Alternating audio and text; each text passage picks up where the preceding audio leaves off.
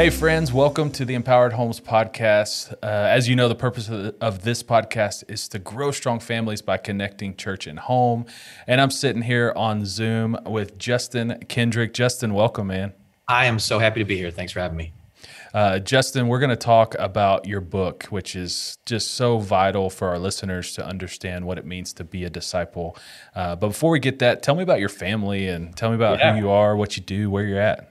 Yeah, yeah, yeah. So we're in Connecticut and Massachusetts. We're up in the frozen corridor of the Northeast. We love it up here. And uh, I pastor a church called Vox Church. We have nine locations, launching our tenth this uh, this fall. And uh, we have four kids. We have three boys and a two year old adopted daughter. And uh, and so me and my wife are right in the middle of the crazy, and it's awesome. We love it. We've been married 17 years, been together 21 years and I'm 38. So I've actually been with my wife longer than I have not been with my wife. So, uh, you know, I married, uh, I married way up. And so, yeah, that's just a little bit about us. Love our church, um, love Jesus. And, you know, really for over 20 years, I've just been a student of discipleship. What does it mean to really grow in Jesus intentionally? And uh, so, love the topic.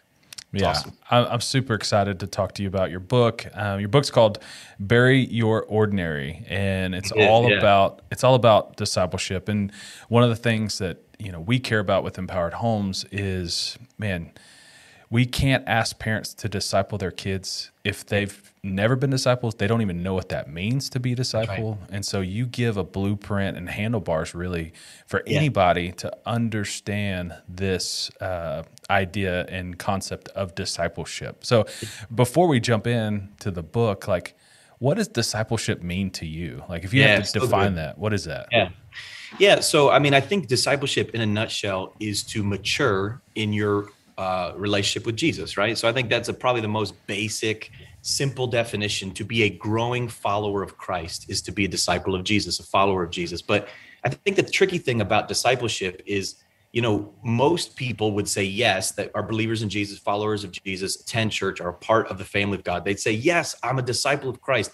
But then when you probe a little bit deeper and you say, well, what's your plan for discipleship? How are you growing? Uh, you get a lot of blank stares, right? And mm-hmm. so uh, well, I meet with my pastor sometimes, or I attend a small group, or I participate in Sunday worship. And those are all good answers, but that's not really a holistic uh, vision for intentional spiritual growth. And so uh, in the book, I talk about this idea that that discipleship is really when you boil it down growth in love so it, to spiritually grow it means doesn't mean i know more bible verses it doesn't mean that i you know uh, give more money per se it really means at its core that I love God more, that I love my spouse more, that I love my neighbor more, that I even learn to love my enemy more.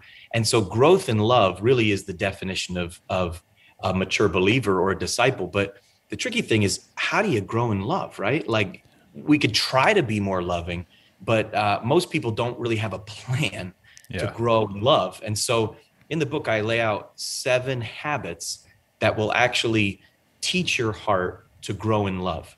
And as you practice these habits, what you'll find is your love will grow, which means your maturity will grow. Yeah. And we'll talk about the habits in a moment, but yeah. you, you titled it Bury Your Ordinary. What does that mean? Yeah, yeah, yeah, yeah. So I went back and forth on the title, but you know, I think that a lot of Christians have a vision of discipleship that is pretty ordinary. You know, I think it's this idea of, well, you know, I meet for coffee with a friend and we talk about our problems. We pray for each other. We send each other a Bible verse. Maybe I get on the Bible app and I read, you know, a two minute devotional in the morning. That's kind of like the ordinary Christian way. Uh, and I think candidly, it's not working so well. You know, you're looking at our nation and the world, and so many Christians, especially over these last 16 months, their faith has crumbled. I mean, they're mm. just, and their family's a mess. It's a disaster. And a lot of it comes back to this this idea that there really was never an intentional plan to stay healthy in the first place. And so the idea is listen, ordinary has served you for some time, but it's probably time uh, to put that thing in the ground and come up with a new plan. So that's kind of the idea behind the yeah. book. No, I, I love that and understanding not only the ordinary, but we're called to be disciples in the everyday stuff of life too, yeah. uh, of of knowing and following Jesus in those things. And the seven habits, and I'm not going to give away the seven habits. We may hit on a few, but cool. you know, just your heart for this. Uh, in the book, you could just tell like you're passionate about this. But where did this come from? Like as a yeah. a, a, need from your congregation, or uh, yeah. you you mentioned just Christians in general, and especially coming out of the season we just came out of. But uh, what's if if you could you know sell me this book? Like what's what what's why do we need this? Yeah, that's a great question. This actually came out of uh, really a lifelong passion. So um, I was 17 years old, figuring out where I was going to go to Bible school, passionate about Jesus, a new believer in Jesus, uh, a couple years old at that time in Christ, and um, and I really sensed from the Holy Spirit this call to make disciples. And obviously, it's in the Scripture, Matthew 28. There's a pretty clear call, right, uh, to make disciples. But uh, I felt it very personally. And I remember just uh, going back to uh, my house and wrestling with God and saying, God, I don't even know what that means. You know, I don't even know what discipleship really means. Like, I don't have a plan. And so uh, throughout college, I moved in with a couple guys, led them to faith in Jesus, uh, started, you know, uh, this little hub of disciples that were growing in Christ. And I just started experimenting, you know, figuring out how do I help these guys grow? What could I challenge them to do? Uh, what order would I challenge them in? You know, and uh, and by my senior year in college, I had nine guys living in a two bedroom apartment, and uh, we were mm-hmm. all like I was like the disciple maker of these guys at 20 years old, you know, uh, growing them in their faith. Guys that came out of some rough backgrounds. I married my my sweetheart uh, two weeks after I graduated, and we immediately had somebody move in with us, and um, we just started this discipleship process right in our house. That's like marriage 101. Don't let somebody move in yeah. with you right But we did, and uh, and by the time we launched our church seven years later we had about 14 houses in a three block radius that were all these people who had met Jesus, growing in Christ. We called it the cul-de-sac, although that maybe wasn't the most popular name, but uh, but it wasn't a cult. It was just a lot of people who had met Christ and who were now in this process of discipleship. So through that 15 year period, uh, I started experimenting with habits. I knew that that growing in love was always the goal. You know, I knew that like the great theologian Jonathan Edwards, he says that Christian maturity is the outworking of agape in your life. So, mm-hmm. you know, to the degree that you really love like God does, that is maturity. And so I always had my my my aim at how do I grow in love? And really what happened was these these practical habits just began to emerge over the course of those years and then we tried them out. And so it started with me and then a few friends and then really a community of about 25 or 30 and then when we launched our church what we found is when we taught these guys these habits in this order we found that their spiritual growth was like a skyrocket. Like what would take 10 years took 4 and what would take you know 3 years took 3 months. And so there's some things in christian maturity you can't microwave. We all know yeah. that. Yeah yeah. But but there are a lot of things that you can actually skip if you're intentional about how and what uh, you focus on in your spiritual growth. And so we found these to be like pressure cookers that really allowed people to grow quickly. And um, and you know, I think at the church, at any church level, we have our gatherings, we have our systems and our routines. But I've met with hundreds of churches, and tragically, I think a lot of churches don't have a really intentional one-on-one discipleship plan. We might have a class, we might have like coaches and buddies and stuff like that. But then what specifically is the coach or the buddy doing with their accountability partner, that's where things oftentimes get pretty thin. And so um, that's where these seven habits become uh, like rocket fuel, really, wow. to allow people to grow. And, and what I love what you just said was it, this isn't a theory that you thought, oh, these these seven habits might be good. Like maybe this will work. Yeah, let's write yeah, a book. but but these are coming out of things that you put into practice. You you it, you did it the right way. You didn't write a yeah. book thinking, "Hey, this might work. Try it." You you right. You wrote a book based off of things that did work for you in your context, which is well, powerful. And candidly, for the last ten years, uh, I've had people pulling me aside saying, "When are you going to write this down for us?" And me going. "Well, let's try it for a little longer. I want to tinker with it some more." And well, when are you going to write this down for us? And then finally, uh, just last year, it was like, you know, I think it's time to write this down. And so, yeah, uh, yeah for us, it's really been um, it's been a 20 year journey. And again, you know, the way I talk about it in the book, I, I, don't I don't see this as like the one and only way to disciple people. By no means. I think you know when God created the world, uh, He created things like uh, seeds and cows and chickens, and He didn't tell Adam how to raise chickens or how to harvest crops. He just gave him all the tools and said, "Listen, go figure it out." And I think discipleship is similar to that. Jesus told us, "Go therefore and make disciples." He's yeah. given us all these tools for spiritual growth, but he expects us to put them in a in a system that really allows for that growth to to happen. Yeah, and it depends on your context and culture. And there's, and there's so different ways of doing it. And yeah, I do think these good. seven habits really do transcend some of like the the cultural things of our day. Uh, I found them to be useful really in in almost any context. But I also think that there are other ways of structuring discipleship that can thrive as well. And so, yeah. um, this is so, one.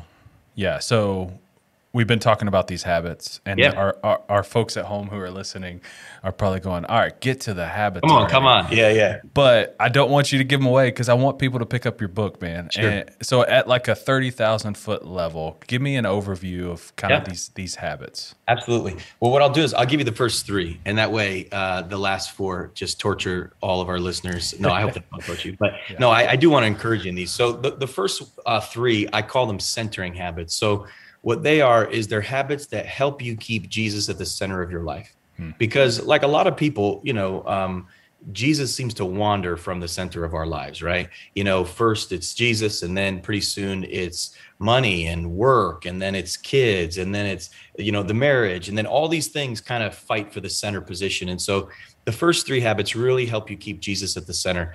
Uh, the second two habits, I call them guardrail habits. They're the habits that help you not drive your life right off the cliff. Hmm. And so, um, obviously, if you've been paying attention to the church at large, uh, a lot of leaders, their our lives are driving off the cliff, and so these habits are critical for the long haul type of uh, life. And that leads to the last two habits, which I call uh, long haul habits, which really they're the habits that keep you going for 10, 20, 30 years. And, and that's why it took so long to write this book because I wanted to actually practice these for 20 years before um, I started writing about them. And so um, I'll give you just the first habit, and then maybe we can talk about that a little bit. The first yeah. habit is, is is so simple, and a lot of these, you know, the secret of the habit is not that you've never heard it before, but it's just in the application and the consistency. And so the first habit, I call it the habit of relationship, and it's to spend the first hour of your day alone with God. And uh, you know, a lot of Christians have this idea of a quiet time, you know, and and spend some time with God.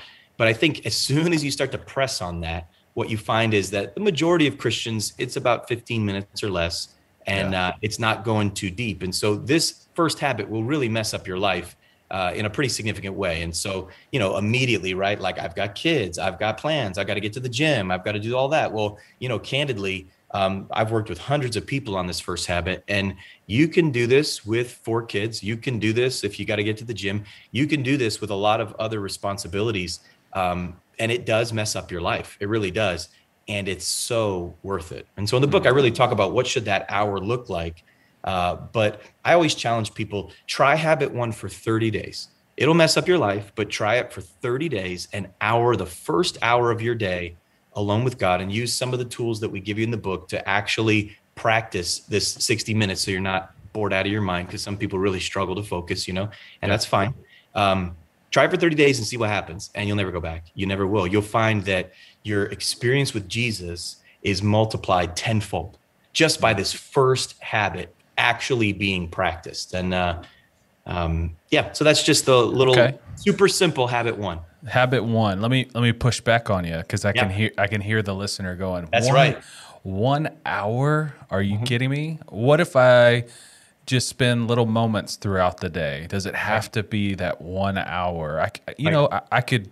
You know, I got 15 minute car ride. I That's can right. spend time, and That's then coming home, I got this. Maybe at lunch break, lunch break for half hour. Yep. Yeah. So, what would you say to that person who's like, you know, what, Absolutely. Yeah. Well, listen, I'm not going to say two things. One, the human heart always runs to religion, right? I'm not saying that Jesus loves you more because you spent an hour in the morning. No, no, no, no, no. You're not That's earning points with God. You know, you're not, you know, uh, making him like you. Uh, he already loves you exponentially more than you could ever imagine. And so, you know, our hearts do run to works. And so, with all these habits, I spend a lot of time talking about the fact that they're habits of grace. They're not habits of works. You're not earning, you know, your position before Jesus by doing these things. But there is something that we see all through scripture called the law of the first. And, you know, the law of the first is this idea where Jesus mentions it in Matthew, where he says, Seek first the kingdom of God, and all these things will be added to you. Uh, you see it, I think it's in Mark chapter four, where Jesus leaves the crowd, finds a desolate place, and gets alone in the morning and prays. Uh, David says, I'll seek your face in the morning. Uh, Moses received the Ten Commandments in the morning. Abraham received his call to sacrifice his son Isaac in the morning. Uh, there is this powerful thing all through Scripture where we find that God really does meet us when we make him first in our time. And so we wake up and we say, you know what? Before I do anything else, I'm going to meet with you.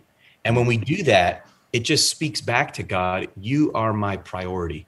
And it's powerful. It's powerful. So, could you spend time at lunch with God or pray at night? Sure, all those things are good. But I just always challenge people just try it and see. And you'll find that throughout your whole day, it's marked with a different level of uh, intimacy with Jesus. Yeah, that's so good. And it goes back to uh, your vision and mission of growing in love. And so we're growing in our love for who God is and who he is for us. And we're growing in our love for him through, through this one hour habit. Uh, not to give everything away. Yeah, but, yeah, yeah. But like, what are some examples of, uh, that you give of that one hour in the book? Absolutely. So uh, there's a lots of different ways that you can uh, approach time with God. Um, what I use is what I call a sow and dig model. Sow and dig. So you sow God's word into your mind and you dig deep in prayer. And so those are obviously little cheesy acronyms to help people remember. But um, what I'm talking about with sowing is uh, the S stands for systematic reading. And so that's just a progressive reading of the scripture. A lot of people do that, right? So if I'm going to read John chapter one today, I'm going to read John chapter two tomorrow, I'm going to read John chapter three the next day. That's systematic reading. Uh, o would stand for one topic study. So that says, hey, I really want to study joy. So I'm going to take every passage in the Bible. I'm going to study joy. And then the third thing uh, that the W just means waiting and repeating. So that's just looking at what you've read and just waiting for the Lord to speak to you and repeating it. So I actually challenge people in the book to create a schedule that mixes up your time with God. So say you spend the first 30 minutes of that hour with the Bible and you'd use this sow method. So say on Monday, Wednesday, and Friday, you would do your systematic reading. So you'd kind of be reading through the same book, chapter by chapter, maybe one or two chapters, you know, a day, not a ton, but you're just observing and then you're writing down anything you sense the Lord saying to you. And so that's kind of your systematic reading. Say you're doing that three days a week, but then Tuesdays and Thursdays, you're doing your one topic study where you're studying peace or you're studying the Holy Spirit or whatever it is on your heart that you want to study. You're, you're kind of using some tools, you know, and I outline those to kind of focus on that topic. And then your weekend, it's more just meditating on what you learned all week, going over it, asking God how you can apply it, waiting and repeating. So that's a little bit of a format. I give more specifics for how to approach the Bible yeah. on a weekly basis. And then the, uh, the approach to scripture or to, to, to prayer, I encourage people to learn how to dig. And so the D stands for declaring your love, learning to just have times of worship that aren't in a congregational setting, but are just times where you're worshiping. Uh, and then the I stands for intercession and requests. God actually wants you to make requests of Him. He says, "Ask and you'll receive." So that's an important part of prayer. And then, uh, and then that uh, that G stands for godly confessions. And confessions really have two sides. It's the confession of sin but it's also the confession of who you are in Christ, actually speaking those things out in a confessional way. And so I outline how to do those things, but those take up the second half of your time with God. So you'd spend the first half in one of those kind of modules for for reading the scripture and the second half in uh, in prayer. And you know, I try to make it so practical that you don't get bored because yeah. for somebody who's never had time with God, an hour is super intimidating. And so I say, hey, listen, start with 15 minutes after you do that for a couple weeks, go to 30 and then 45 and build yourself up to an hour. And before you know it, I mean, man, at this stage in my journey with Jesus, the hour feels like five minutes. It just flies by. And there's not a minute where I'm like, oh, this is, you know, brutal. Um, but it's like a muscle. You have to build the, uh, the discipline of, uh, of time alone. And the idea behind this whole thing is, again, you're not trying to just gain knowledge. Really, what you're trying to do is experience and receive God's love for you hmm. because you can only give love to the degree that you've received it, right? And so this time with God is really about you experiencing his truth so that you can then go live from that truth of his love for the rest of your day. That's man, so good, so practical and just I'm getting kind of geeked out just thinking of different new exciting ways that we can challenge people to get beyond the excuses, get beyond, uh, you know, the things. Well, I can't do this. I can't do. we if, if it's a priority, we're going to make the time. And so, the first step I love is just to grow in our love for God through spending time with Him. And you lay it out so easy for folks to yeah. that that those who brand new, but then those who have been I've had a quiet time for 50 years. You know, those right. those people something fresh. You, give them something fresh, and it's so so good. So the I won't give away any of the other habits. If you're That's listening, right. go through uh, bury your ordinary with Justin Kendrick. You go through the the seven habits is so powerful for us as disciples. And what you said lastly of uh, pouring out of a full heart. You know, yeah, we we talk about parenting in a way that is from the overflow of our heart, loving our spouse from the overflow of our heart. We we can't pour anything out if we're not putting anything in. And so I love, love, love uh, just these habits, especially this first one. Now, in the book at the very end, uh, you have an assessment tool that you include. Just real brief, tell me about this yeah. assessment. I think it's really cool. Yeah, absolutely. So, you know, um, again, you know, in our academic, you know, uh, driven society, everybody wants a score, right? And uh, just give me an A, give me a B. Let me tell you how I, you know, how I'm doing. And I don't want, you know, our relationship with God doesn't get graded like that. Thank you, Jesus. Right? Um, yeah, uh, He gives us an A by faith in Him, you know, and so uh, we receive the righteousness of Christ. But uh, but this is just a real practical way to kind of every month take a stop, you know, just stop your kind of your progress and and do a, a, a checkup and so it's kind of like going to the doctor and then, you know, they're, they're knocking on your knees and they're kind of looking in your ear and they're going, Hey, I think everything's okay. Um, doing that on a monthly basis uh, with your spiritual growth is actually really important. And it's funny because, of course, we do it with our physical bodies. We just don't do it with our spiritual growth. And so um, the assessment tool is really just a way to kind of reflect on each habit and think, am I really applying the habit? And is it really stretching my love? Is it actually working? You know, and mm. so um, it probably takes 10 minutes, you know, to go through. But uh, at our church, we use it all the time. And we just encourage people take the 10 minutes and you'll find, hey, what I found in my own journey of following Jesus is that I, I'll never graduate. When I look at these seven habits, there's always one that I'm like, I've been ignoring that.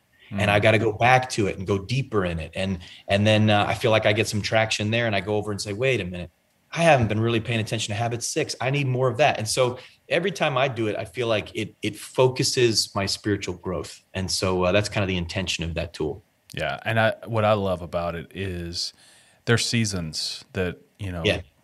our lives are more chaotic or more chill. There's seasons that we're in, you know, habits one through three and right. habits. What the assessment keeps us at the forefront of finding out the balance of these habits of finding out okay oh I could I could work on this. I could spend some time here instead of, you know, what what I think a lot of times when it comes to ongoing discipleship and personal growth, uh, we get bored with it because we we don't ever assess. We don't ever look how how am I really doing? And so yeah. the fact that you added this is a powerful tool for us to really go, you know, what what am I doing? How, how's this really working in my life and playing out in my life? And it's just a, a really neat thing uh, that that you added. I, I appreciate that, man.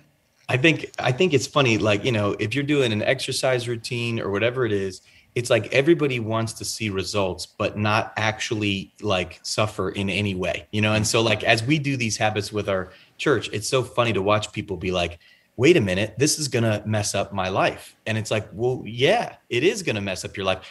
But it's doable. It really, I mean, my wife and I, you know, we have four kids ranging from 14 to two and a half. It's crazy town in the Kendrick house. We got a dog, you know, we got, you know, plus we're leading a church with nine campuses all over New England. I mean, it's it's wacky, but uh, it's rare that either of us miss our hours in the morning. We're up early. We're up before the sun is most night, most days, but uh, but we have a cadence where we prioritize this mm. and um and actually practice it. And so it is doable, but it will mess up your three hours of TV at night. You know, it will mess up, you know, um, you're sleeping in. It will mess up some things. Uh, but that's the whole idea behind Bury Your Ordinary. Some things yeah. got to go. Yeah. So the book's Bury Your Ordinary, Justin Kendrick, man, I can't wait for folks to get a hold of this book. Um, we'll have it in the podcast description, links, all that stuff. Uh, last question, man, and yeah. I've, I've kind of been asking this to every every guest. Yeah. Uh, let's say I'm a parent, I'm a husband, I'm a mom. What I, I'm I'm reading this book. What's the return on investment? What what's the ROI? Like if I read this and I apply these things, I do this. Uh, what's the point, if if yeah. you will? Oh, it's so good. Well, you know, Jesus had a very unorthodox way of changing the world, right? His whole plan was to spend three and a half years with 12 guys and then die on the cross, rise from the dead, and leave the church in their hands, right? And so, like on the outside, this looks like a terrible plan. Like, where's the PR? Where's the you know world tour? Where's the you know the all the things that we think would be necessary, and yet more people follow and worship Jesus than any other faith on planet Earth, right? And so it was relatively effective, you know, in its success. And uh, and I think the reason is that he modeled a lifestyle. Mm-hmm. And the point that I'm making is that if you practice these habits personally, your kids will live these habits. They'll see them in you. They'll see the change in you, and then they'll begin to actually want them. My boys have watched me seek Jesus first, just to stay on that first habit, mm. um, their whole lives. And now all of them have time with God in the morning. They're not up to an hour yet, but yeah. but they but they're up to 20 minutes. They're they're alone with the Lord. They're seeking God. That's just that's just what Kendricks do. That's just how we are. Mm. And so the, the what I'm saying is the return on investment is that your model is literally the most powerful thing you can do for your home is to set that example. And so as you practice these imperfectly, but as you practice them, um, it will actually have ripple effects for your children's children uh, yeah. in the way that they see family and the way they see the a relationship with God. Powerful stuff, man. We always say that, you know, be the person you want your kids to become. Yeah, that's it. And I want my kids to love Jesus. I want my kids to spend time with him. I want my kids to to you know make good decisions and follow him with with everything that they have. I've got to be doing that now. And yeah. so that's part of it. Well, Justin, thank you for your time today. Again, the book's Bury Your Ordinary. Uh, we'll have the description on here. Thank you so much for what you're doing. Thank you for your impact on the kingdom, man. Uh, just an honor to have you today. It's an honor to be here. Thanks, man. Thanks, man.